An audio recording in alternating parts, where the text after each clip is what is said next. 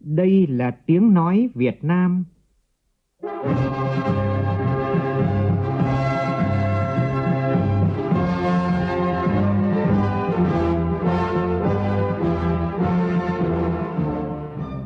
là tiếng nói Việt Nam, phát thanh từ Hà Nội, thủ đô nước Cộng hòa xã hội chủ nghĩa Việt Nam.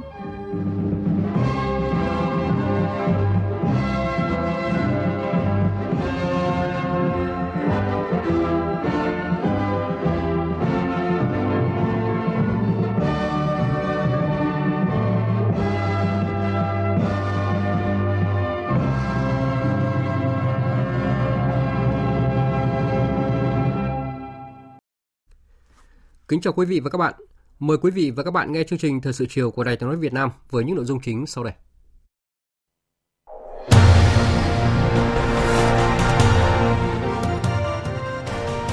Lãnh đạo cấp cao hai đảng, hai nước Việt Nam Campuchia trao đổi thư mừng nhân kỷ niệm 55 năm ngày thiết lập quan hệ ngoại giao hai nước.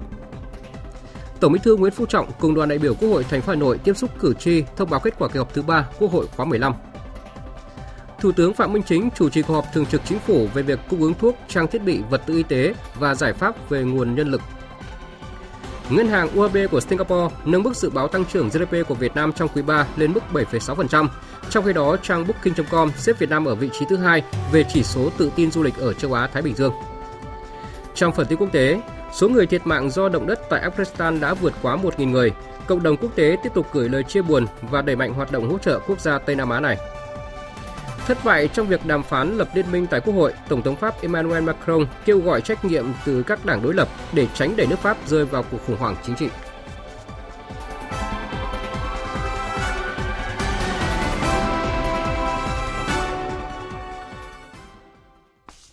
Bây giờ là nội dung chi tiết.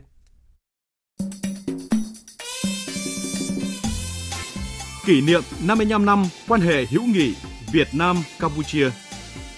kỷ niệm 55 năm quan hệ hữu nghị Việt Nam Campuchia.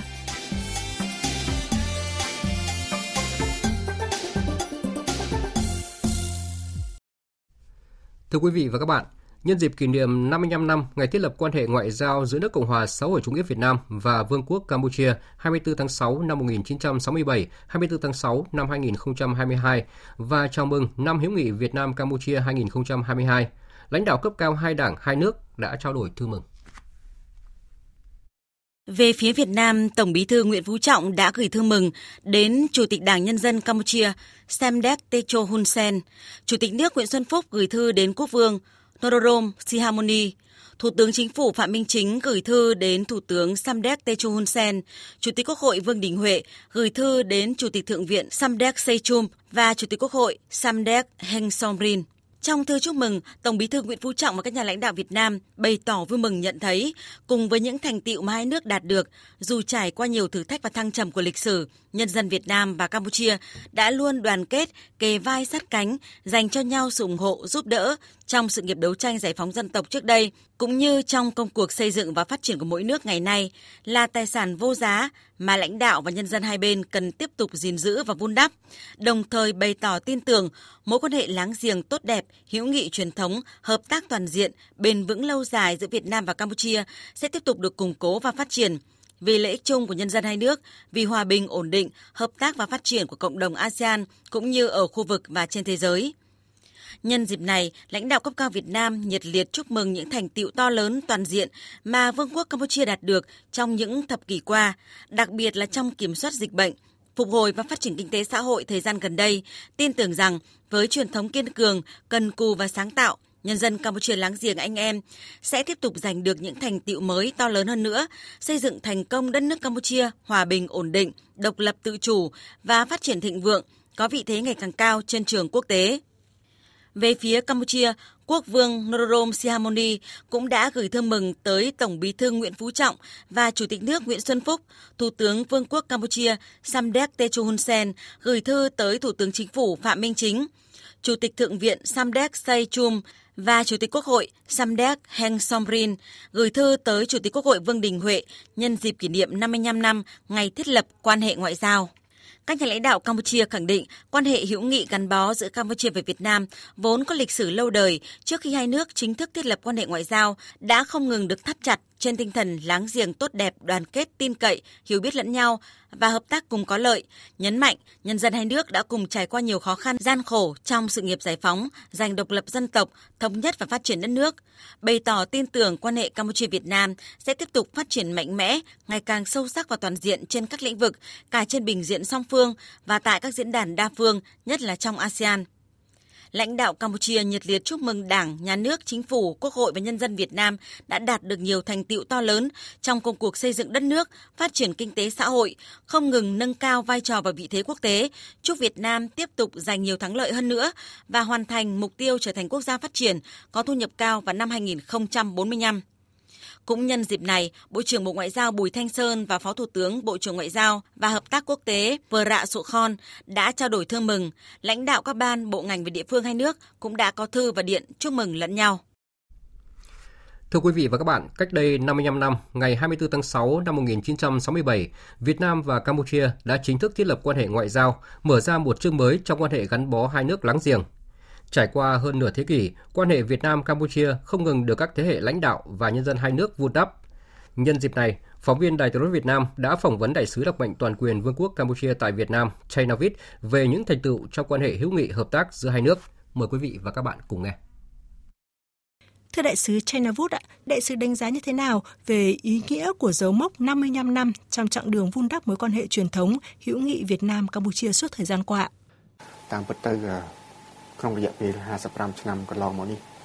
Trong thời gian 55 năm qua, hai nước chúng ta đã cùng hợp tác, cùng chia ngọt sẻ bùi vì sự nghiệp của hai dân tộc. Chủ tịch Hồ Chí Minh và cựu quốc vương Sihanouk là những người đặt nền móng và có công lao to lớn trong việc vun đắp quan hệ giữa hai nước. Trải qua những thăng trầm trong 55 năm thiết lập quan hệ ngoại giao, chúng ta đã cùng nhau chiến đấu chống lại thực dân, kẻ thù chung trong quá trình giải phóng dân tộc ở mỗi nước. Chúng ta cũng thường xuyên giúp đỡ nhau, đặc biệt là trong những giai đoạn khó khăn nhất, đặc biệt trong thời kỳ giải phóng Campuchia thoát khỏi chế độ diệt chủng Pol Pot. Người dân Campuchia không thể quên sự giúp đỡ của Việt Nam. Campuchia được hồi sinh nhờ vào sự giúp đỡ của chiến sĩ quân tình nguyện Việt Nam. Sau khi giải phóng đất nước Campuchia, Việt Nam đã cử các chuyên gia sang tái thiết Campuchia, phát triển đất nước Campuchia. Tôi hy vọng rằng sau thời điểm 50 năm thiết lập quan hệ ngoại giao, mối quan hệ hợp tác ngoại giao giữa nước ngày càng phát triển và phồn vinh hơn nữa. Kể từ khi thiết lập quan hệ ngoại giao cách đây 55 năm, mối quan hệ giữa hai nước đã trải qua không ít thăng trầm của lịch sử, của thời đại. Vậy thì theo đại sứ, cái yếu tố gì đã giúp cho Việt Nam và Campuchia vượt qua nhiều thách thức như vậy để xây dựng mối quan hệ gắn bó như hiện nay ạ? គឺកត្តាដែលនាំឲ្យយើងមានសាមគ្គីភាពសន្តិមួយរហូតដល់ថ្ងៃគឺកត្តាដែលយើង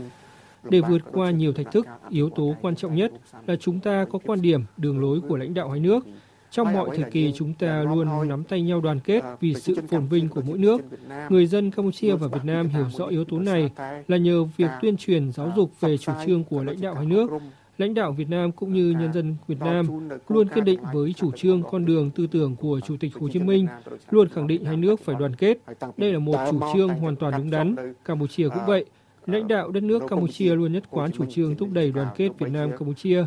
Thứ hai, chúng ta có truyền thống hỗ trợ giúp đỡ lẫn nhau. Đây là truyền thống khắc ghi trong trái tim của nhân dân hai nước. Những thế hệ sau này tiếp tục kế thừa, học tập và khắc ghi truyền thống của thế hệ cha ông.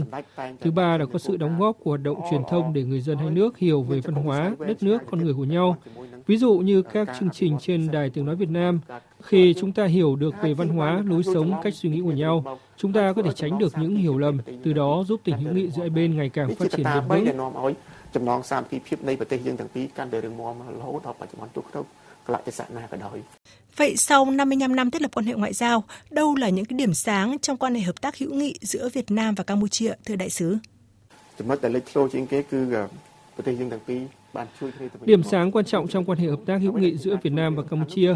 đó là sự hỗ trợ giúp đỡ lẫn nhau. Việt Nam đã giúp đỡ Campuchia giải phóng Campuchia thoát khỏi chế độ diệt chủng Pol Pot, tái thiết Campuchia từ con số không để đất nước Campuchia có được như ngày hôm nay. Đây chính là điểm quan trọng nhất mà Việt Nam dành cho Campuchia. Campuchia được hồi sinh như ngày hôm nay, trong đó bản thân tôi có cơ hội được sống, học tập, ngồi tại đây và trở thành đại sứ tại Việt Nam là nhờ vào sự giúp đỡ của những chiến sĩ quân tình nguyện Việt Nam giúp giải phóng đất nước Campuchia. Ngoài ra, Campuchia cũng đã từng giúp đỡ Việt Nam trong thời kỳ kháng chiến chống thực dân và đế quốc để Việt Nam trở thành một nước có chủ quyền xây dựng đất nước theo tư tưởng Hồ Chí Minh.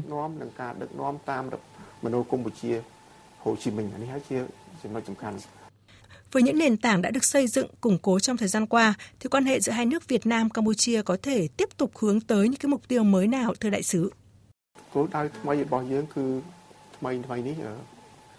Mục tiêu của chúng ta thời gian tới là tiếp tục củng cố tình đoàn kết và hợp tác giữa hai nước ngày càng vững mạnh khi các quốc gia trên thế giới vừa mới kiểm soát được dịch bệnh COVID-19 đây là cơ hội tốt cho hai nước để cùng nhau phát triển trên mọi diễn đàn, tiếp tục hỗ trợ lẫn nhau trong các hoạt động đối ngoại ở khu vực cũng như trên thế giới. Cả Việt Nam và Campuchia đều là thành viên của Hiệp hội các quốc gia Đông Nam Á ASEAN. Thành công của Campuchia trên cương vị là chủ tịch luân phiên ASEAN năm nay không thể thiếu sự đóng góp của Việt Nam dựa trên tinh thần giúp đỡ lẫn nhau của ASEAN. Liên quan đến quan hệ hợp tác song phương, chúng ta sẽ tiếp tục phát triển những lĩnh vực hợp tác bị trì hoãn trong hai năm qua do đại dịch COVID-19. Thủ tướng Hun Sen và Thủ tướng Phạm Minh Chính mới đây cũng đã thống nhất tăng cường kim ngạch thương mại giữa nước lên mức 10 tỷ đô la trong năm 2022. Một mục tiêu nữa là chúng ta sẽ xây dựng biên giới Việt Nam-Campuchia trở thành biên giới hòa bình, hữu nghị và hợp tác đảm bảo hoạt động giao lưu, hợp tác, buôn bán hàng hóa của nhân dân sinh sống hai bên đường biên giới. Như Thủ tướng Hun Sen đã nói, nơi đây từng là mặt trận, từng đặt súng pháo bom đạn, nay trở thành khu vực kinh tế đặc biệt, trở thành nơi để người dân hai nước bắt tay, tươi cười, trao đổi hàng hóa, hướng tới mục tiêu chung là đoàn kết cùng phát triển. Xin trân trọng cảm ơn Đại sứ Chai Navut. Quý vị và các bạn vừa nghe Đại sứ đặc mệnh toàn quyền Vương quốc Campuchia tại Việt Nam Chai Wood chia sẻ về ý nghĩa, triển vọng của mối quan hệ Việt Nam-Campuchia cũng như tình cảm đặc biệt ông dành cho Việt Nam. Thưa quý vị và các bạn, vào sáng mai, tại Nhà hát lớn Hà Nội sẽ diễn ra lễ kỷ niệm 55 năm ngày thiết lập quan hệ ngoại giao Việt Nam-Campuchia. Buổi lễ sẽ được Đài Tiếng Nói Việt Nam tường thuật trực tiếp trên kênh Thời sự VV1 từ 8 giờ 55 phút. Mời quý vị và các bạn quan tâm chú ý đón nghe. Thời sự VOV dẫn. Mời quý vị và các bạn nghe tiếp chương trình với các tin quan trọng diễn ra trong ngày. Thưa quý vị và các bạn, thực hiện chương trình tiếp xúc cử tri sau kỳ họp thứ ba Quốc hội khóa 15, sáng nay Tổng Bí thư Nguyễn Phú Trọng cùng các đơn vị đại biểu Quốc hội thuộc đơn vị bầu cử số 1, đoàn đại biểu Quốc hội thành phố Hà Nội tiếp xúc cử tri các quận Ba Đình, Đống Đa và Hai Bà Trưng. Buổi tiếp xúc được tổ chức theo hình thức trực tiếp kết hợp với trực tuyến từ điểm cầu Ủy ban dân quận Ba Đình đến 55 điểm cầu trên địa bàn ba quận với sự tham dự của hơn 1.200 cử tri nhằm báo cáo kết quả kỳ họp thứ ba và trả lời các ý kiến kiến nghị của cử tri. Phát biểu tại buổi tiếp xúc, Tổng Bí thư Nguyễn Phú Trọng khẳng định công tác đấu tranh phòng chống tham nhũng tiêu cực được Đảng ta tiến hành kiên trì, nhân văn, có lý, có tình, làm bài bản, hết sức thuyết phục, không thích thú gì việc kỷ luật đồng chí, đồng đội của mình, thậm chí là rất đau xót nhưng buộc phải làm. Phóng viên Văn Hiếu phản ánh. Sau khi nghe đại diện đơn vị bầu cử số 1 báo cáo về kết quả kỳ họp thứ 3 Quốc hội khóa 15, nhiều cử tri đánh giá cao tinh thần làm việc tích cực, trách nhiệm của Quốc hội và các vị đại biểu Quốc hội, cho rằng những nội dung chương trình tại kỳ họp được Quốc hội lựa chọn đều là vấn đề thiết yếu, có ý nghĩa quan trọng trong quá trình hồi phục, thúc đẩy phát triển kinh tế xã hội sau đại dịch COVID-19 cũng như gắn chặt với cuộc sống dân sinh. Bày tỏ vui mừng và vững tin vào công cuộc phòng chống tham nhũng của Đảng và Nhà nước khi thời gian gần đây cuộc chiến vẫn không ngừng không nghỉ khi các bộ ban ngành cơ quan chức năng tiếp tục đẩy mạnh và khởi tố thêm nhiều đối tượng vi phạm pháp luật của nhà nước, nhất là tình trạng tham nhũng trong lĩnh vực y tế. Cử tri Nguyễn Trần Tuyên nêu ý kiến. Cử tri và nhân dân bày tỏ sự bất bình, lên án mạnh mẽ và phẫn nộ đối với những hành vi trục lợi trong công tác phòng chống dịch COVID-19, trong mua sắm trang thiết bị, vật liệu tiêu hai có sự tiếp tay bao che của một số cán bộ đảng viên làm giọt sút lòng tin của nhân dân. Bên cạnh việc đổi mới cơ chế bệnh viện công, cử tri mong muốn các cơ quan chức năng tiếp tục mở rộng điều tra, làm rõ và xử lý nghiêm minh những cá nhân tổ chức vi phạm pháp luật. Trả lời câu hỏi của cử tri, Tổng Bí thư Nguyễn Phú Trọng khẳng định xử lý nghiêm cán bộ sai phạm là bài học gian đe, cảnh tỉnh, cảnh báo để những người khác không vi phạm, chứ không phải thích thú gì khi kỷ luật đồng chí, đồng đội của mình. Thậm chí rất đau xót nhưng buộc phải làm. Như Bác Hồ đã từng dạy, cắt một vài cành sâu mọt để cứu cả cây. Công tác phòng chống tham nhũng ấy rất là kiên trì, rất là nhân văn, có lý, có tình,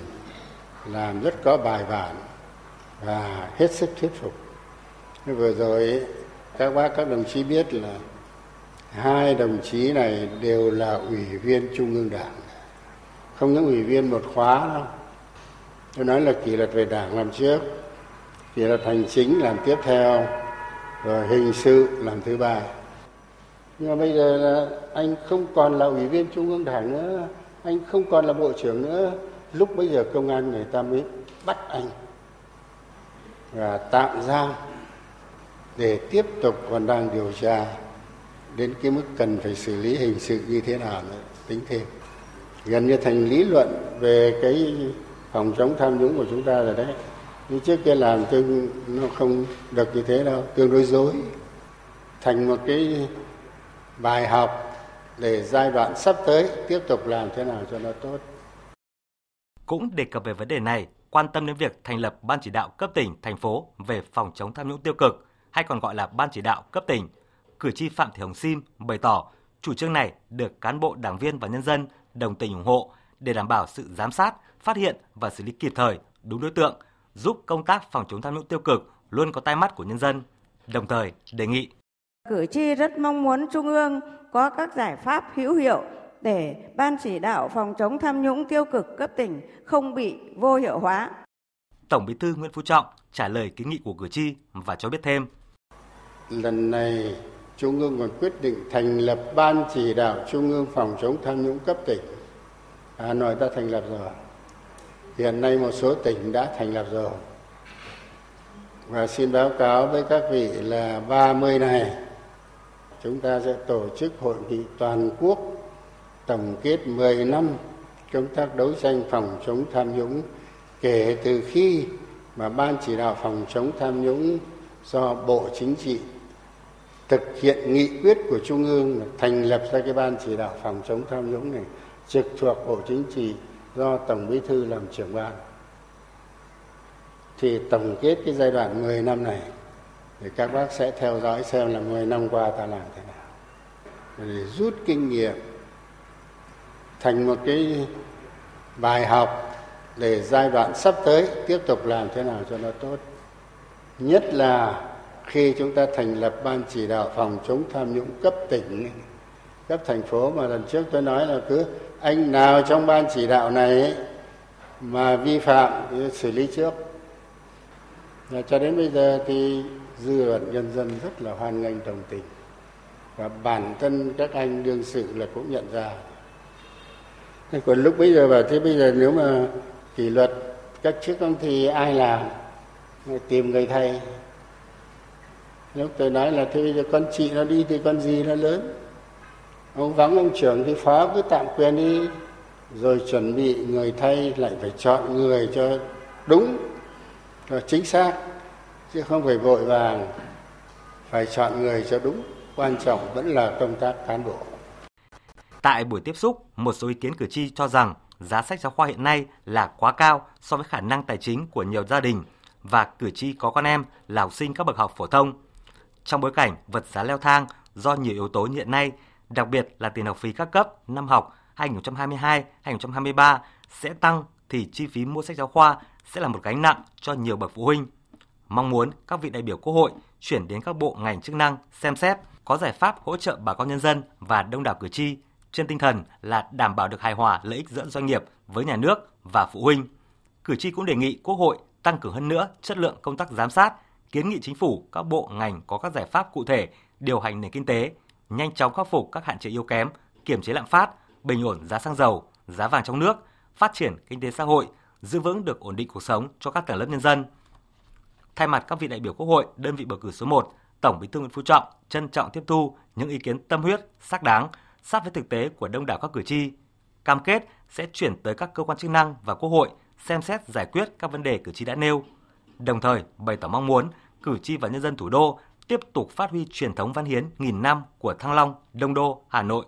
thủ đô của lương tri và phẩm giá con người.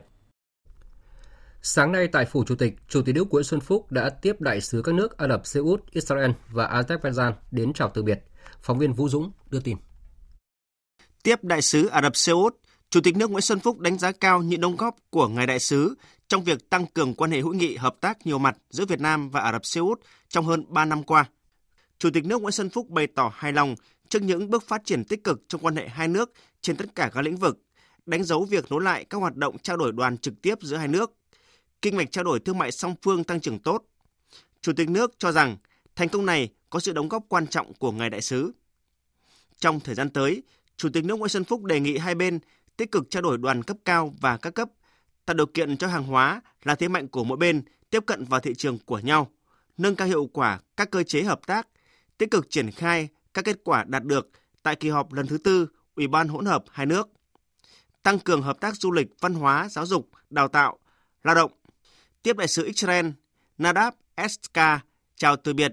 Chủ tịch nước Nguyễn Xuân Phúc đánh giá nếu như trước đây người dân hai nước chưa có nhiều sự hiểu biết lẫn nhau, thì gần đây đã có sự hiểu biết sâu sắc, quan hệ trên các lĩnh vực được tăng cường. Đặc biệt là kinh mạch thương mại song phương năm 2021 đạt 1,88 tỷ đô la Mỹ, tăng gần 80% so với thời điểm đại sứ nhận nhiệm vụ vào năm 2017. Chủ tịch nước Nguyễn Xuân Phúc đánh giá cao nỗ lực và đóng góp tích cực của ngài đại sứ và những bước phát triển trong hợp tác hai nước trên mọi lĩnh vực. Năm tới kỷ niệm 30 năm quan hệ ngoại giao hai nước, Chủ tịch nước đề nghị cơ quan chức năng hai nước có kế hoạch tổ chức các hoạt động cụ thể, thiết thực, thúc đẩy quan hệ hai bên. Chủ tịch nước cũng đề nghị hai bên đẩy nhanh tiến độ đàm phán hiệp định thương mại tự do Việt Nam Israel và hiệp định hợp tác lao động, đẩy mạnh hợp tác hiệu quả trong lĩnh vực khoa học và công nghệ. Tiếp đó, tiếp đại sứ Azerbaijan Anna Imanov chào từ biệt. Chủ tịch nước Nguyễn Xuân Phúc hoan nghênh đại sứ đã hoàn thành xuất sắc nhiệm kỳ công tác. Hai bên đã thúc đẩy thành lập nhóm nghị sĩ hữu nghị Việt Nam tại Quốc hội Azerbaijan, Ủy ban Liên Chính phủ Việt Nam Azerbaijan, Hội hữu nghị Việt Nam Azerbaijan năm 2015, cũng như vận động tài trợ từ Azerbaijan để xây dựng lớp học cho học trò nghèo tại tỉnh Hà Giang vào năm 2018. Chủ tịch nước cũng vui mừng nhận thấy quan hệ chính trị giữa Việt Nam và Azerbaijan phát triển tích cực trong thời gian vừa qua, đặc biệt là năm 2022 là dịp kỷ niệm 30 năm ngày thiết lập quan hệ ngoại giao hai nước. Cảm ơn đại sứ tâm huyết đóng góp cho việc phát triển quan hệ hai nước và đã tạo nền tảng về hợp tác hai bên. Chủ tịch nước Nguyễn Xuân Phúc đề nghị thời gian tới hai bên tiếp tục phối hợp, thúc đẩy trao đổi đoàn cấp cao và các cấp nhằm tăng cường hiểu biết lẫn nhau và tạo điều kiện vững chắc để mở rộng hợp tác song phương. Chiều nay tại trụ sở Chính phủ, Thủ tướng Phạm Minh Chính chủ trì cuộc họp thường trực Chính phủ về cung ứng thuốc, vật tư y tế và các giải pháp đảm bảo nguồn nhân lực cho ngành y tế. Dự họp có các Phó Thủ tướng Lê Minh Khái, Vũ Đức Đam, Lê Văn Thành, lãnh đạo các bộ Y tế, Kế hoạch Đầu tư, Tài chính, Nội vụ, Tư pháp, Thông tin và Truyền thông. Tin của phóng viên Vũ Khuyên. Báo cáo của Bộ Y tế tại cuộc họp cho biết, hiện nay có tình trạng thiếu thuốc tại một số bệnh viện địa phương và bệnh viện tuyến trung ương. Trong đó các thuốc thiếu bao gồm một số thuốc kháng sinh dự trữ dùng để điều trị bệnh nhân nặng, thuốc gây nghiện, thuốc hướng tâm thần, một số thuốc tim mạch điều trị tăng huyết áp, thuốc điều trị sốt xuất huyết, thuốc nhãn khoa, vị thuốc cổ truyền. Bên cạnh đó, tình trạng thiếu trang thiết bị và tư tiêu hao hóa chất cũng xảy ra tại một số cơ sở y tế cả tuyến địa phương và trung ương. Trong đó chủ yếu là hóa chất dùng xét nghiệm, một số trang thiết bị y tế chuyên sâu. Nguyên nhân của tình trạng này một phần do tác động của các yếu tố như tình hình dịch bệnh, mô hình bệnh tật, Đặc biệt giai đoạn 2020-2021 là 2 năm chịu ảnh hưởng nặng nề của đại dịch COVID-19. Nguồn nguyên liệu sản xuất hàng hóa khan hiếm, giá cả hàng hóa nhiều biến động, việc mua sắm thuốc, vật tư y tế, hóa chất, các sinh phẩm cho phòng chống dịch bệnh và khám chữa bệnh càng trở nên khó khăn hơn. Đáng chú ý có tâm lý lo ngại, sợ sai, sợ thanh tra kiểm tra, không dám làm, không dám mua sắm của một số địa phương và đơn vị. Để khắc phục tình trạng vừa nêu, Bộ Y tế đã chủ động đôn đốc hướng dẫn các đơn vị tăng cường năng lực, hiệu quả công tác mua sắm, đấu thầu thuốc, trang thiết bị, vật tư y tế, đẩy mạnh cấp phép quản lý giá thuốc, đẩy mạnh cấp phép quản lý giá trang thiết bị y tế. Đáng chú ý thời gian gần đây có tình trạng thôi việc nghỉ việc của nhân lực ngành y tế trong khu vực công. Nguyên nhân một phần do lương và chế độ phụ cấp đối với viên chức y tế trong hệ thống y tế công lập thấp, nhất là tại các cơ sở y tế dự phòng và y tế cơ sở. Mặt khác, do áp lực công việc cao, nhất là từ khi dịch COVID-19 bùng phát đến nay. Khắc phục tình trạng này, ngoài tiếp tục động viên tinh thần đối với lực lượng y bác sĩ, ngành y tế tổ chức điều động nhân lực để hỗ trợ và giảm áp lực cho cán bộ, viên chức y tế, quan tâm thực hiện đầy đủ các chế độ chính sách tiền lương, phụ cấp cho viên chức y tế, xây dựng và đề xuất các chính sách thu hút nhân viên y tế làm việc tại các cơ sở y tế công lập, nhất là nhân viên y tế công tác tại vùng sâu, vùng xa, vùng khó khăn. Tiếp tục đầu tư, cải thiện môi trường, điều kiện làm việc cho cán bộ viên chức y tế. Kết luận cuộc họp, trên cơ sở báo cáo và phát biểu thảo luận của các bộ ngành, thành viên thường trực chính phủ, Thủ tướng Phạm Minh Chính đề nghị các bộ ngành liên quan tiếp tục cập nhật thông tin, tổng hợp, thống kê số liệu thực sự khách quan, trung thực, chính xác về hiện tượng thiếu thuốc, vật tư y tế tại các cơ sở y tế và khắc phục vấn đề nhân lực y tế. Dịch bệnh COVID-19 vẫn diễn biến phức tạp tại một số nước với nguy cơ dịch quay trở lại. Đối với trong nước cần tiếp tục các biện pháp phòng chống dịch, không chủ quan lơ là, trong đó tổ chức tích cực hơn nữa tiêm vaccine cho các đối tượng cần phải tiêm, nghiên cứu tiêm vaccine cho trẻ dưới 5 tuổi. Bên cạnh đó, dịch sốt xuất huyết, đậu mùa khỉ, chân tay miệng đang diễn biến. Một số loại bệnh khác như tim mạch, ung thư, xương khớp, đái tháo đường tác động lẫn nhau khiến tình hình phức tạp hơn. Do đó, bên cạnh tăng cường năng lực y tế phòng chống dịch COVID-19, phải tập trung thuốc, thiết bị, vật tư y tế, nhân lực cho phòng chống các dịch bệnh khác. Thủ tướng cũng chỉ rõ việc xảy ra tình trạng thiếu thuốc, vật tư, trang thiết bị y tế, một phần do chuỗi cung ứng toàn cầu, giá cả nguyên vật liệu đầu vào tăng, một số nước áp dụng các biện pháp chống lạm phát, ảnh hưởng đến việc cung ứng và giá thuốc, trang thiết bị, vật tư y tế. Tuy nhiên, nguyên nhân chủ quan là chính, với việc tổ chức đấu thầu tập trung chậm được triển khai, chưa tích cực đàm phán giá thuốc sát với tình hình thực tế thị trường. Việc đấu thầu tập trung là các ông chí triển khai nó chậm, nó chưa kịp thời, chưa thực sự là, là nâng cao cái trách nhiệm của mình. Ở bên cạnh đó thì từ trung ương đã có cái chậm chạp rồi, không? thì các ông chí lại ở dưới lại cũng thấy ở trên thì cũng không nóng mà dưới thì cũng không vội gì. Chưa tích cực đàm phán giá thuốc nó sát với tình hình thị trường, sát với cái tình hình thực tế. Phải tích cực, phải tham khảo, phải lăn lộn, phải nghiên cứu, đúng không? Nên mà cái chỗ này là các ông chí cũng chưa thực sự là tích cực. Rồi cái việc gia hạn các cái ờ, số đăng ký thuốc thì cũng chậm là cái công tác kiểm tra để thúc đẩy cái việc mua sắm cũng chưa thực hiện chưa tích cực rồi phối hợp giữa các bộ các ngành ở trung ương, rồi giữa trung ương với địa phương là cũng chưa có chặt chẽ và hiệu quả. Nhiều cán bộ là sợ trách nhiệm, không dám ờ, làm gì cả. Thì tôi cứ nói mãi thì mình cứ thực sự vô tư. Thực sự vì cái chung, chống cái tiêu cực, lãng phí trong cái quá trình đấu thầu mua sắm này, thì các ông chí không có ngại cái gì cả. Cũng nhân cái việc này rồi cũng thiếu tinh thần trách nhiệm, rồi cũng không tập trung làm. Nữa sợ sệt. Đấy, thì báo cáo với các ông chí thế. Nó cũng có cái nguyên nhân như vậy.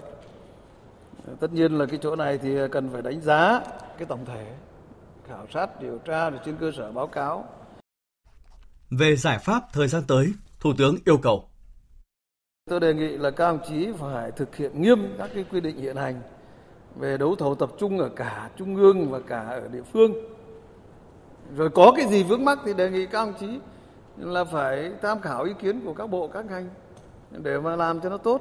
Trên tinh thần là phải công khai, minh bạch, khách quan, trung thực, bám sát cái thị trường, rồi chống cái tiêu cực, chống cái tham nhũng trong lợi ích nhóm cái này. Để đảm bảo được cái cung ứng thuốc đầy đủ cho các cơ sở y tế và trước mắt là phải đảm bảo được cái thuốc mà có bảo hiểm, rà soát chỉ đạo tăng cường cái quản lý nhà nước tại các cái đơn vị liên quan đến dược để đảm bảo không để chậm trễ trong cái công tác cấp phép rồi thuốc, rồi kịp thời sửa đổi, bổ sung những cái quy định để sớm giảm cái thủ tục hành chính, đẩy mạnh cái phân cấp để mua sắm các cái thiết bị y tế trên cơ sở là ban hành cái tiêu chuẩn tiêu chí và tăng cường kiểm tra, cái giám sát, nâng cao cái năng lực quản lý rồi là đấu thầu, đấu giá ở dưới đặc biệt là liên quan đến những cái trang thiết bị y tế thuốc mà hiện nay cái nhu cầu nó cao. Thì các ông chí phải khảo sát cái nhu cầu rồi dự báo cái tình hình rồi phải có cái chủ động để mà đưa ra cái việc đấu thầu đấu giá này. Rồi danh mục mua sắm thì phải cái gì là tập trung cái gì là phân cấp trên tinh thần minh bạch rõ ràng để cho ở dưới các cấp rồi các cái đơn vị có liên quan người ta dễ làm. Liên quan nguồn nhân lực ngành y tế, Thủ tướng nêu rõ các quy định quy chế, Bộ Y tế, Bộ Tư pháp, Bộ Nội vụ giả soát các quy định về số người làm việc trong ngành liên quan tổ chức bộ máy, hoàn thiện các quy định chính sách để đẩy mạnh xã hội hóa các dịch vụ y tế, nhất là y tế cơ sở, thu hút tư nhân tham gia công tác này nhiều hơn. củng cố hoàn thiện mạng lưới y tế cơ sở theo hướng trung tâm y tế cấp huyện đa chức năng, quản lý toàn diện, điều phối nguồn lực cho y tế toàn huyện, xây dựng khung pháp lý cụ thể rõ ràng hơn về hợp tác công tư, tăng cường nguồn lực xã hội. Bộ Y tế cần chủ động phối hợp với các cơ quan chức năng trong việc thành lập trạm y tế không theo đơn vị hành chính mà theo quy mô dân số. Sớm đánh giá tình trạng mất cân đối nguồn nhân lực, nhất là giữa các địa bàn, giữa các tuyến chuyên môn sâu về khám chữa bệnh dự phòng, giữa các chuyên ngành trong ngành y tế với nhau, từ đó có phương án giải quyết phù hợp, hạn chế tình trạng quá tải tại bệnh viện. Bộ Y tế phối hợp Bộ Nội vụ có phương án bố trí đủ người làm việc đáp ứng nhu cầu khám chữa bệnh của nhân dân. Nghiên cứu sửa đổi Nghị định 56 về chế độ ưu đãi cho công chức viên chức ngành y tế, nhưng phải đảm bảo phù hợp Nghị định 27, phải đề xuất hướng giải quyết. Có chủ trương hỗ trợ nhân viên y tế tham gia chống dịch COVID-19. Thủ tướng cũng đồng ý cho phép Bộ Y tế chủ động tính đúng tính đủ giá dịch vụ y tế, tăng nguồn thu cho các đơn vị sự nghiệp công dựa trên khoa học thực tiễn. Sau khi nhận được tờ trình của Thủ tướng Chính phủ, hôm nay Chủ tịch nước Nguyễn Xuân Phúc đã ký quyết định hủy quyết định tặng thưởng huân chương lao động hạng 3 đối với công ty cổ phần công nghệ Việt Á Thành phố Hồ Chí Minh do vi phạm pháp luật nghiêm trọng gây dư luận xấu trong xã hội. Quyết định này có hiệu lực thi hành từ ngày ký. Thưa quý vị và các bạn, theo thông cáo từ Ủy ban Đối ngoại của Quốc hội, nhận lời mời của Chủ tịch Quốc hội Hungary Quevere Laszlo, Chủ tịch Quốc hội Vương Đình Huệ sẽ dẫn đầu đoàn đại biểu cấp cao Quốc hội nước Cộng hòa xã hội chủ nghĩa Việt Nam thăm chính thức Hungary từ ngày 26 đến 28 tháng 6. Chiều nay phát biểu kết luận tại Hội thảo khoa quốc gia đổi mới phương thức lãnh đạo của Đảng đối với hoạt động của hệ thống chính trị, những vấn đề lý luận và thực tiễn diễn ra tại Thành phố Hồ Chí Minh, bà Trương Thị Mai, Ủy viên Bộ Chính trị, Bí thư Trung Đảng, trưởng ban tổ chức Trung ương khẳng định, đổi mới phương thức lãnh đạo của Đảng là một vấn đề toàn diện, xuyên suốt, lúc nào cũng phải làm, phải được đồng bộ và liên thông. Tin của phóng viên Hà Khánh thường trú tại Thành phố Hồ Chí Minh. Bà Trương Thị Mai đánh giá, hội thảo hôm nay đã có 11 ý kiến xoay quanh chín nội dung cần tiếp tục nghiên cứu bổ sung như làm sao nâng cao chất lượng và cách thức ban hành các văn bản, làm sao để tối ưu hóa được phương thức lãnh đạo của Đảng cho quá trình nâng cao năng lực lãnh đạo cầm quyền và đảm bảo sự lãnh đạo của Đảng, cách thức tổ chức bộ máy phải phù hợp với quá trình vận hành, nâng cao năng lực thể chế, hoàn thiện hệ thống pháp luật, làm sao có đội ngũ cán bộ đáp ứng yêu cầu của Đảng, lãnh đạo thông qua cấp ủy tổ chức Đảng, quy tắc tập trung dân chủ, vân vân. Ngoài ra, còn có các vấn đề về phân cấp, phân quyền, phân công từ trung ương đến địa phương, đổi mới lề lối, phong cách làm việc, quan hệ giữa đảng với nhân dân, vân vân. Trưởng ban tổ chức Trung ương cho rằng đổi mới phương thức lãnh đạo của đảng là một vấn đề toàn diện, xuyên suốt, lúc nào cũng làm, phải được đồng bộ, liên thông. Bà Trương Thị Mai cũng phân tích nhiều về đội ngũ cán bộ, công tác cán bộ, bởi đây là then chốt của then chốt. Công tác cán bộ phải tiếp tục để làm sao thực chất, cần cụ thể hóa quy tắc tập trung dân chủ, làm rõ trong thực tiễn, bởi như vậy mới thuận lợi cho cán bộ làm việc gì cũng yên tâm, có khuôn khổ vân vân. Theo bà Trương Thị Mai, sắp tới theo kết luận số 21 phải trình thí điểm tăng thẩm quyền cho người đứng đầu trong việc giới thiệu người để bầu vào cấp ủy, giới thiệu người đứng đầu cách một cấp để bổ nhiệm. Việc này tăng áp lực cho người đứng đầu bởi nếu giới thiệu tập thể không bỏ phiếu thì mất uy tín, còn nếu giới thiệu tập thể bỏ phiếu tức là lựa chọn người đúng. Đây là vừa tăng thẩm quyền nhưng cũng tăng thêm trách nhiệm rồi sẽ thí điểm để bổ nhiệm được nhanh hơn, có cơ chế đặc thù cho cán bộ giỏi, cán bộ trẻ có năng lực nổi trội, đáp ứng được yêu cầu vân vân. Ngoài ra, trưởng ban tổ chức Trung ương cho biết sắp tới sẽ tổ chức đánh giá tổng kết về các mô hình thí điểm như mô hình chính quyền đô thị ở ba nơi, mô hình hai cơ quan một người đứng đầu, một người đứng đầu hai cơ quan nhập lại, sắp nhập cơ quan quản lý nhà nước, bí thư cấp ủy, đồng thời là chủ tịch ủy ban nhân dân ở cấp huyện, xã. Bà Trương Thị Mai cho biết thêm. Chúng ta sẽ tiếp tục cái gì á, mà chắc chắn thì quy định cái gì chưa chắc chắn thì làm thí điểm. Quy chế làm việc cho phép rồi. Để mà mình tiếp tục mình có bước tiến lên. Không thí điểm thì làm sao biết nó là cái gì để mà quyết định. Thành ra tôi nghĩ những việc này nó sẽ vận hành rất bình thường trong cái quá trình lãnh đạo của đảng. Nếu rập khuôn quá thì mình sẽ bó thực tiễn. Nếu tùy tiện quá mình sẽ phá vỡ nguyên tắc của đảng. Nếu mà bao biện quá mình sẽ bó tay. Mà nếu mà buông lỏng mình không kiểm soát được. Để làm sao cho tất cả những vấn đề này mình phải cân đối được. Trong cuộc họp báo thường kỳ diễn ra vào chiều nay, người phát ngôn Bộ Ngoại giao Lê Thị Thu Hằng một lần nữa khẳng định chủ quyền của Việt Nam đối với hai quần đảo Trường Sa và Hoàng Sa, kiên quyết phản đối các hành vi của Trung Quốc vi phạm chủ quyền của Việt Nam ở khu vực này. Phóng viên Châu Anh thông tin chi tiết. Nêu phản ứng của Việt Nam trước việc Cục Hải sự tỉnh Hải Nam của Trung Quốc thông báo tập trận quân sự ngày 19 tháng 6 nằm trong lãnh hải 12 hải lý của đảo Phú Lâm thuộc quần đảo Hoàng Sa của Việt Nam, người phát ngôn Bộ Ngoại giao Lê Thị Thu Hằng nhấn mạnh. Việc Trung Quốc tiến hành tập trận ở khu vực quần đảo Hoàng Sa xâm phạm nghiêm trọng chủ quyền của Việt Nam đối với quần đảo này đi ngược lại tinh thần tuyên bố ứng xử của các bên ở Biển Đông DOC,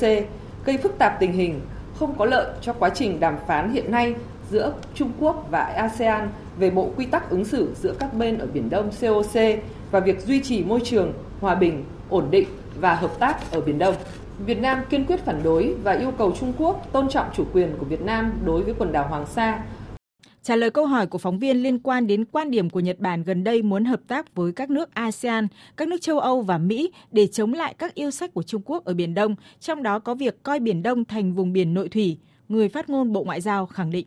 Ờ, lập trường của Việt Nam thì đã được thể hiện rõ ràng và đầy đủ trong công hàm số 22 ngày 30 tháng 3 năm 2020 lưu hành tại Liên Hợp Quốc. Theo đó thì Việt Nam khẳng định chủ quyền đối với hai quần đảo Hoàng Sa và Trường Sa phù hợp với luật pháp quốc tế cũng như chủ quyền, quyền chủ quyền và quyền tài phán quốc gia của Việt Nam đối với các vùng biển được xác định phù hợp với Công ước của Liên Hợp Quốc về luật biển 1982.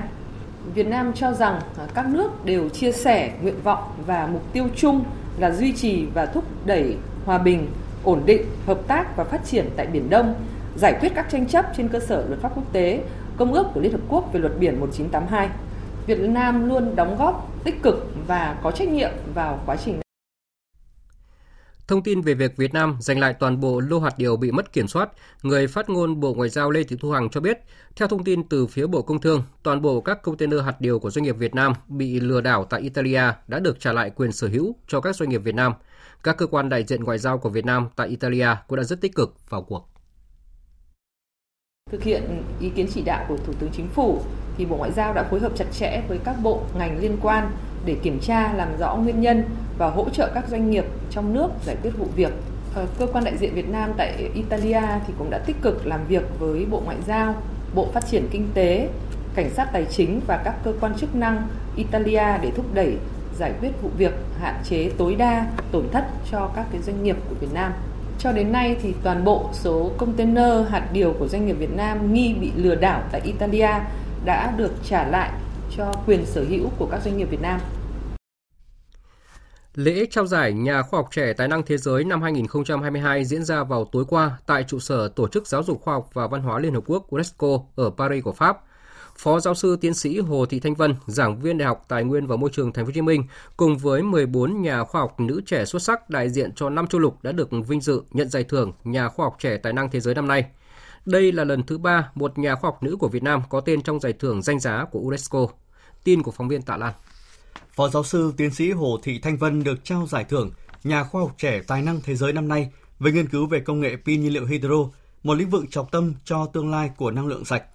Nghiên cứu được đánh giá là giúp tối ưu hóa hoạt động của pin nhiên liệu để cải thiện hiệu suất và cho phép sản xuất năng lượng hydro bền vững, tránh việc đốt nhiên liệu hóa thạch và giảm lượng khí thải carbon – góp phần mở ra một con đường chuyển đổi sang nền kinh tế tuần hoàn, định hình cho các giải pháp công nghệ năng lượng và kỹ thuật hiệu quả cao của thế kỷ 21.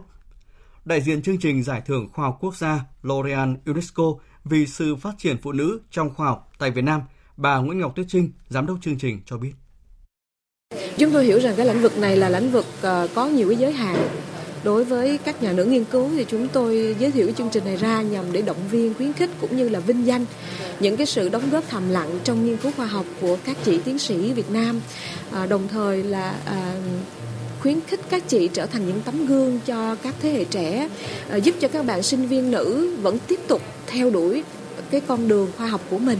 à, từ đó duy trì được cái sự phát triển của nữ giới trong cái nghiên cứu khoa học và đóng góp vào sự phát triển của khoa học Việt Nam. Tiếp theo là một số tin kinh tế đáng chú ý. Ngân hàng UAB của Singapore dự báo tăng trưởng GDP trong quý 2 năm nay của Việt Nam sẽ đạt 6% so với cùng kỳ năm trước và sau đó tăng lên 7,6% trong quý 3. Theo UOB, dữ liệu gần đây cho thấy đà tăng trưởng cơ bản của Việt Nam vẫn giữ nguyên trong quý 2. Lĩnh vực sản xuất tiếp tục tăng mạnh, năm tháng đầu năm ghi nhận mức tăng trưởng 9,24% so với cùng kỳ, từ mức 8,28% trong 4 tháng đầu năm. Kết quả này cũng được phản ánh trong chỉ số quản lý thu mua có tháng thứ 8 tiếp tục gia tăng – một chỉ báo nữa là dòng vốn đầu tư trực tiếp nước ngoài FDI vào Việt Nam đã phần nào tăng trở lại trong tháng 5,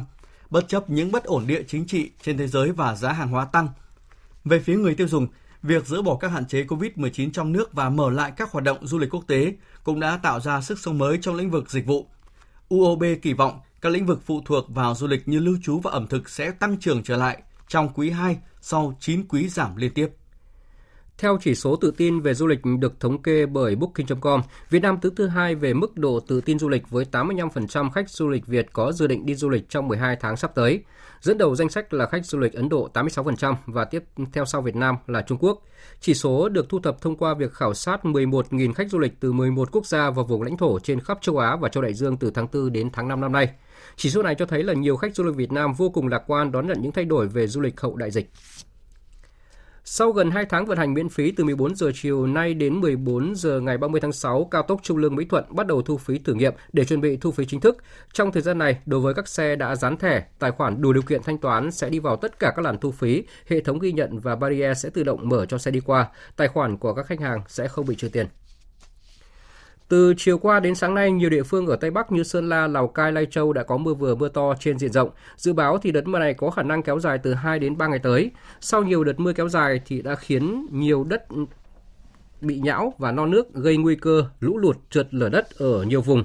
Vì vậy mà các địa phương cần theo dõi chặt chẽ tình hình mưa lũ, tổ chức kiểm tra giả soát ở những nơi có người dân ở và sẵn sàng các phương án ứng phó khi có tình huống xảy ra, xấu xảy ra. Còn bây giờ sẽ là những thông tin về thời tiết.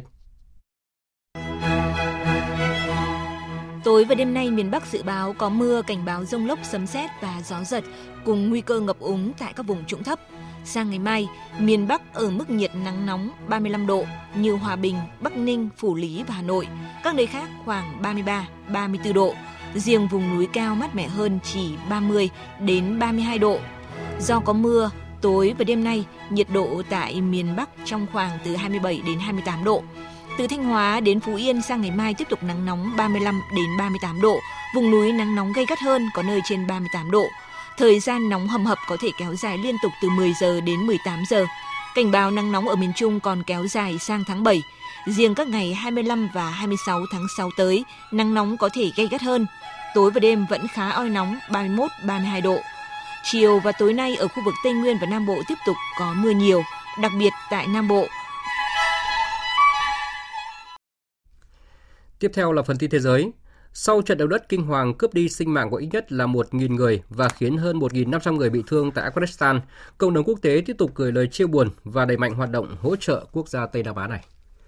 Tổng thư ký Liên Hợp Quốc Antonio Guterres đã bày tỏ đau buồn trước những thiệt hại về người tại Afghanistan. Ông đã gửi lời chia buồn tới gia đình các nạn nhân, đồng thời cầu chúc những người bị thương sớm khỏi bệnh. Người đứng đầu Liên Hợp Quốc cũng kêu gọi cộng đồng quốc tế giúp đỡ hỗ trợ hàng trăm gia đình bị ảnh hưởng thiên tai – nhấn mạnh hiện là thời điểm của sự đoàn kết. Trong khi đó, Tổ chức Y tế Thế giới WHO cùng một số tổ chức phi chính phủ đang triển khai các đội y tế lưu động, thuốc men và thiết bị y tế đến miền đông Afghanistan, cũng như huy động thêm nguồn cung cấp y tế. Liên Hợp Quốc đã chuyển khoảng 10 tấn trang thiết bị y tế cần thiết tới nước này. Quỹ Nhi đồng Liên Hợp Quốc đã triển khai ít nhất 12 nhóm nhân viên y tế đến những nơi bị ảnh hưởng nặng nề nhất trong trận động đất ở Paktika, Chương trình Lương thực Thế giới cùng với các đối tác nhân đạo đang đánh giá tác động của trận động đất tại các vùng sâu vùng xa. Theo các nhân viên hỗ trợ nhân đạo của Liên Hợp Quốc, hiện chính quyền Taliban đang nỗ lực triển khai công tác tìm kiếm, cứu hộ các nạn nhân, nhưng thời tiết không thuận lợi do mưa to và gió lớn đang cản trở nỗ lực này. Trực thăng cứu trợ đã không thể hạ cánh xuống các khu vực bị ảnh hưởng. Những người có nhà cửa bị phá hủy hoặc hư hại do trận động đất đã phải tìm nơi trú ẩn với gia đình và bạn bè, trong khi nhiều người đang sống trong tình cảnh màn trời chiếu đất. Thất bại trong đàm phán lập liên minh đa số tuyệt đối tại Quốc hội, Tổng thống Pháp Emmanuel Macron đã kêu gọi trách nhiệm từ các đảng đối lập để tránh đẩy nước Pháp rơi vào cuộc khủng hoảng chính trị. Phóng viên Mạnh Hà, thường trú tại Pháp, thông tin. Trong bài phát biểu chính thức đầu tiên sau kết quả thất vọng tại cuộc bầu cử Quốc hội ngày 19 tháng 6, Tổng thống Pháp ông Emmanuel Macron cho rằng nguyên nhân đến từ sự thờ ơ của cử tri Pháp đối với đời sống chính trị. Các số liệu thống kê sau bầu cử cho thấy tỷ lệ cử tri Pháp không đi bầu lên đến hơn 53%, tức là cứ hai người Pháp thì một người vắng mặt. Trong số 3 kịch bản được đưa ra để phá vỡ thế bế tắc chính trị, người đứng đầu nước Pháp đã loại bỏ khả năng về một chính phủ đoàn kết dân tộc trong thời điểm hiện nay, bởi điều này đồng nghĩa với những xáo trộn trong bộ máy chính phủ chỉ vừa mới được thành lập cách đây một tháng. Tổng thống Pháp Emmanuel Macron kêu gọi trách nhiệm và sự rõ ràng từ phía các lực lượng đối lập trước người dân Pháp. Il faudra bâtir des compromis cần phải xây dựng các thỏa thuận, những sửa đổi và bổ sung một cách minh bạch trên tinh thần đoàn kết, hành động vì đất nước của tất cả các lực lượng chính trị. Để làm được điều này, cần phải làm rõ sự chia sẻ trách nhiệm và sự hợp tác mà mỗi lực lượng chính trị trong Quốc hội sẽ sẵn sàng thực hiện. Lãnh đạo các quốc gia thành viên Liên minh châu Âu hôm nay nhóm họp tại Bruxelles của Bỉ để thảo luận về khủng hoảng hiện nay ở Ukraine và cân nhắc trao cho Kiev tư cách ứng cử viên của EU. Biên tập viên Anh Tuấn tổng hợp thông tin. Ngay trước thềm hội nghị, hôm qua, Chủ tịch Ủy ban châu Âu Ursula von der Leyen tuyên bố ủng hộ việc trao cho Ukraine tư cách thành viên EU. Theo bà thì Ukraine xứng đáng với tư cách này Ý kiến của chúng tôi về việc liệu Ukraine có nên gia nhập Liên minh châu Âu hay không bắt nguồn từ việc đánh giá cẩn thận và kỹ lưỡng trên thực tế. Và bằng chứng này, theo ý kiến của Ủy ban châu Âu, Ukraine xứng đáng nhận được tư cách ứng cử viên của Liên minh châu Âu. Tất nhiên, điều này có thể hiểu rằng để chính thức được gia nhập Liên minh châu Âu, Ukraine cần phải thực hiện một số cải cách quan trọng nữa. Thuận lợi là như vậy nhưng Ukraine sẽ phải đối mặt với nhiều thách thức. Theo thông lệ của EU, việc công nhận Ukraine là quốc gia ứng cử viên không đồng nghĩa rằng nước này đã chắc chắn trở thành thành viên của khối. Chính phủ nhiều nước trong EU tuy đã lên tiếng ủng hộ việc cấp tư cách ứng cử viên cho Ukraine, nhưng lại đang đặt ra các điều kiện bắt buộc rằng các cuộc đàm phán gia nhập EU của Ukraine không thể bắt đầu cho đến khi nước này trở lại là một quốc gia toàn vẹn lãnh thổ và không còn chiến tranh, Đồng thời Kiev đạt được những bước tiến lớn trong công việc chống tham nhũng, củng cố pháp quyền và cải tổ mạnh mẽ các thể chế dân chủ. Theo các nhà phân tích, nếu việc trao tư cách ứng cử viên EU cho Ukraine diễn ra thì đây cũng là một động thái mang tính biểu tượng nhiều hơn. Như Chủ tịch Ủy ban châu Âu Ursula von der Leyen đã nói, để chính thức gia nhập EU, Ukraine cần phải thực hiện một số cải cách quan trọng nữa. Đây thực sự là những rào cản không dễ dàng vượt qua. Dạng sáng nay, theo giờ Việt Nam, Tổng thống Mỹ Joe Biden đã đề nghị Quốc hội Mỹ không đánh thuế liên bang đối với các mặt hàng xăng dầu trong thời gian 90 ngày nhằm giảm bớt gánh nặng kinh tế cho người dân. Tin của phóng viên Phạm Huân, thường trú tại Mỹ. Ngoài Quốc hội, Tổng thống Biden cũng kêu gọi các công ty xăng dầu và các tiểu bang hành động tương tự nhằm giảm bớt gánh nặng kinh tế đối với người tiêu dùng Mỹ. Today I'm calling for a federal gas tax holiday Ngày hôm nay tôi kêu gọi tạm dừng thu thuế sang liên bang và tiểu bang nhằm trợ giúp người tiêu dùng Mỹ. Các công ty dầu hãy sử dụng lợi nhuận của mình nhằm gia tăng khả năng lọc dầu và các trạm xăng nên nhân dịp này giảm giá bán xăng cho người dân. Các hoạt động này sẽ có thể giúp giá xăng giảm khoảng 1 đô la mỗi gallon. Các biện pháp này không giải quyết được hoàn toàn tình trạng hiện nay, nhưng cũng là sự trợ giúp lớn. Tôi đang thực hiện trách nhiệm của mình và tôi cũng mong muốn Quốc hội, các tiểu bang và ngành công nghiệp dầu cũng làm việc của mình.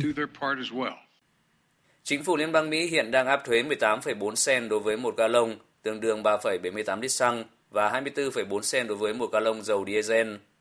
Nếu được miễn từ nay cho tới cuối tháng 9, các doanh nghiệp xăng dầu ở Mỹ sẽ không phải đóng khoản thuế lên tới 10 tỷ đô la. Hãng điện thoại Samsung vừa đồng ý trả 14 triệu đô la Australia tiền phạt sau khi cơ quan chức năng của Australia phát hiện công ty này đã quảng cáo sai sự thật về một số mẫu điện thoại có thể sử dụng dưới nước. Việt Nga, phóng viên Đài tiếng nói Việt Nam thường trú tại Australia thông tin.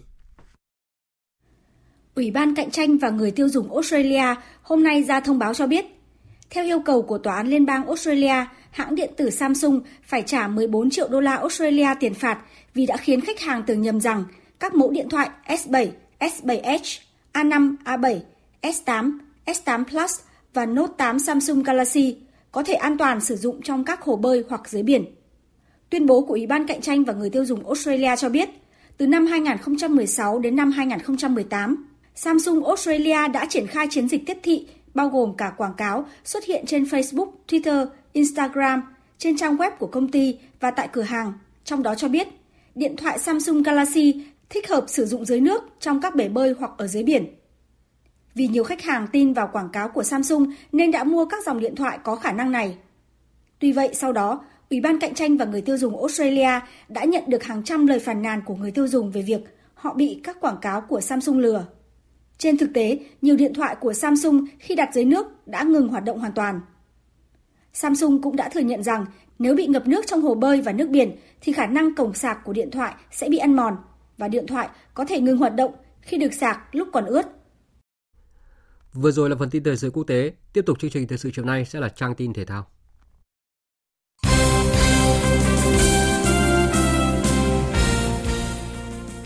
Thưa quý vị và các bạn, nằm trong quá trình chuẩn bị cho giải vô địch bóng đá nữ Đông Nam Á 2022, đội tuyển nữ Việt Nam có chuyến tập huấn tại Pháp từ ngày 27 tháng 6 đến ngày 2 tháng 7 và đá giao hữu với đội tuyển nữ quốc gia của nước này vào ngày 1 tháng 7. Trước đối thủ hàng đầu thế giới, toàn đội xác định nâng cao tinh thần chiến đấu và đoàn kết. trung vệ Trương Thị Kiều chia sẻ. Mình thi đấu với Philippines mà Thái Lan họ cũng cao to hơn rất là nhiều rồi. Nên cái điều đấy mình cũng quen dần dần. Bản thân em thì em nghĩ là mình đá đội mạnh thì chủ yếu là mình chuyên về thể lực hơn. Đội Việt Nam của mình thì chủ yếu là tự tin và sự đoàn kết. Đoàn kết là sức mạnh. Được thử sức với đội tuyển nữ Pháp sẽ giúp các cầu thủ đội tuyển nữ Việt Nam nâng cao trình độ, kinh nghiệm trước khi tranh tài tại giải bóng đá nữ Đông Nam Á 2022 và bớt bỡ ngỡ khi tham gia vòng chung kết giải bóng đá nữ thế giới 2023. Huấn luyện viên Mai Đức Trung cho rằng chúng ta chưa được thi đấu những cái đội tuyển như thế này. Chúng ta cũng mới tiếp cận bóng đá thế giới. Thế và lại thi đấu với đội hàng đầu như thế này về chuyên môn, về thể lực chúng ta còn hạn chế. Nhưng mà tôi nghĩ là đây là những cái tiếp cận tốt nhất để đội tuyển nữ chúng ta sẽ có những cái thành tích tốt hơn ở sau này. Tối mai ngày 24 tháng 6, câu lạc bộ Viettel sẽ đá trận gia quân bảng Y AFC Cup 2022 gặp câu lạc bộ Young Eleven của Lào trên sân thống nhất. Người thay thế huấn luyện viên Trương Việt Hoàng dẫn dắt các cầu thủ Việt theo thi đấu tại AFC Cup lần này là chuyên gia thể lực Baziwon. Trong cuộc họp báo trước trận đấu diễn ra trên này, huấn luyện viên Baziwon cho biết Tôi không thể chắc chắn 100% nhưng ờ, tôi tin tưởng vào ờ, cái chất lượng của các cầu thủ mà tôi đang có. Chúng tôi cũng sẽ ra sân với quyết tâm cao nhất và hy vọng là chúng tôi sẽ có được kết quả như mong muốn. Ở với tôi thì cái việc mà đặt ra mục tiêu ở giải đấu lần này thì trước hết là chúng tôi sẽ phải vượt qua cái vòng đấu bảng và vào vòng đấu tiếp theo. Sau cúp Hoa Lư Bình Điền, mọi sự chú ý của người hâm mộ bóng truyền Việt Nam đang hướng về giải vô địch quốc gia khởi tranh vào đầu tháng 7 tới. Tại giải sắp tới, đội nam Sanes Khánh Hòa nằm ở bảng B cùng Thể Công, Thành phố Hồ Chí Minh, Biên Phòng và La Vi Long An. Chuẩn bị cho giải, thầy trò huấn luyện viên Bùi Quang Ngọc có mặt tập luyện tại Hà Nội từ đầu tháng 6. Sanet Khánh Hòa cũng gia hạn hợp đồng với chủ công từ Thanh Thuận, chiêu mộ đối truyền Phạm Quốc Dư và ngoại binh người Australia Philip James Free. Tân binh Phạm Quốc Dư cho biết. Đầu năm em ký kết với hợp đồng Sanet Khánh Hòa thì à, về đội anh em hòa nhập tốt và không có gì à, cản trở và khó khăn gì cả. Mục tiêu phấn đấu của cả đội và bản thân em sắp tới đây là đạt chỉ tiêu cao nhất. Trong khi đó, dù gặp nhiều khó khăn về mặt lực lượng, nhưng đội nữ VTV Bình Điền Long An vẫn đặt mục tiêu nằm nhóm 4 đội dẫn đầu tại giải vô địch bóng truyền quốc gia 2022. Mục tiêu này là hoàn toàn có cơ sở khi mới đây đội bóng này đã giành chức vô địch cúp Hoa Lư Bình Điền. Huấn luyện viên Lương Nguyễn Ngọc Hiền cho biết. Chuẩn bị cái giải vô địch quốc gia sắp tới thì nói chung tất cả các đội đang chuẩn bị rất là tốt. Họ có ngoại binh, có rất là nhiều lực lượng để chuẩn bị. Nhưng mà lực lượng của Bình Điền thì tương đối mỏng. Thành ra chuẩn bị sắp tới thì có Ngọc Hoa sẽ cố gắng vào để giúp đội ở những cái trận quan trọng. Chỉ trông chờ là em Thúy thì ở bên kia về thì em nó mới có ở vị trí phụ công mới chuyển về vị trí chủ công. Thành ra em vẫn còn những cái sai sót như là bước một rồi phối hợp với các đồng đội vẫn chưa có hợp lắm. Ở giải năm nay, VTV Bình Điền Long An nằm trong bảng A với hóa chất Đức Giang, Ninh Bình Doveco, Thái Bình và Kinh Bắc Bắc Ninh. Giành liên tiếp 3 chức vô địch tại giải quần vợt nhà nghề thua M15 Tây Ninh Hải Đăng Cúp 2022, tay vợt Lý Hoàng Nam vươn lên vị trí thứ 359 thế giới. Sau sự thăng tiến vượt bậc này, tay vợt số 1 Việt Nam đang muốn chinh phục những mục tiêu cao hơn.